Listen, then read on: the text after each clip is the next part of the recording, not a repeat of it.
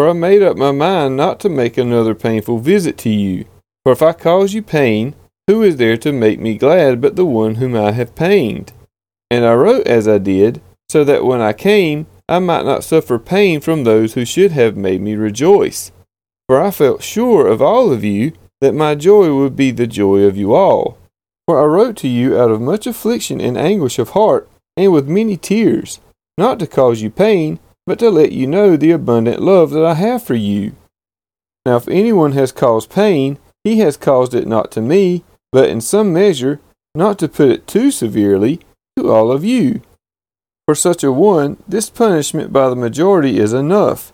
So you should rather turn to forgive and comfort him, or he may be overwhelmed by excessive sorrow.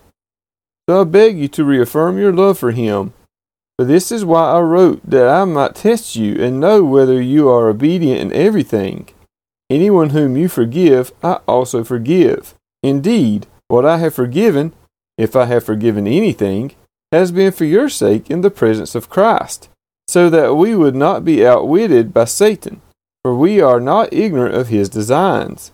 When I came to Troas to preach the gospel of Christ, even though a door was open for me in the Lord, my spirit was not at rest because I did not find my brother Titus there.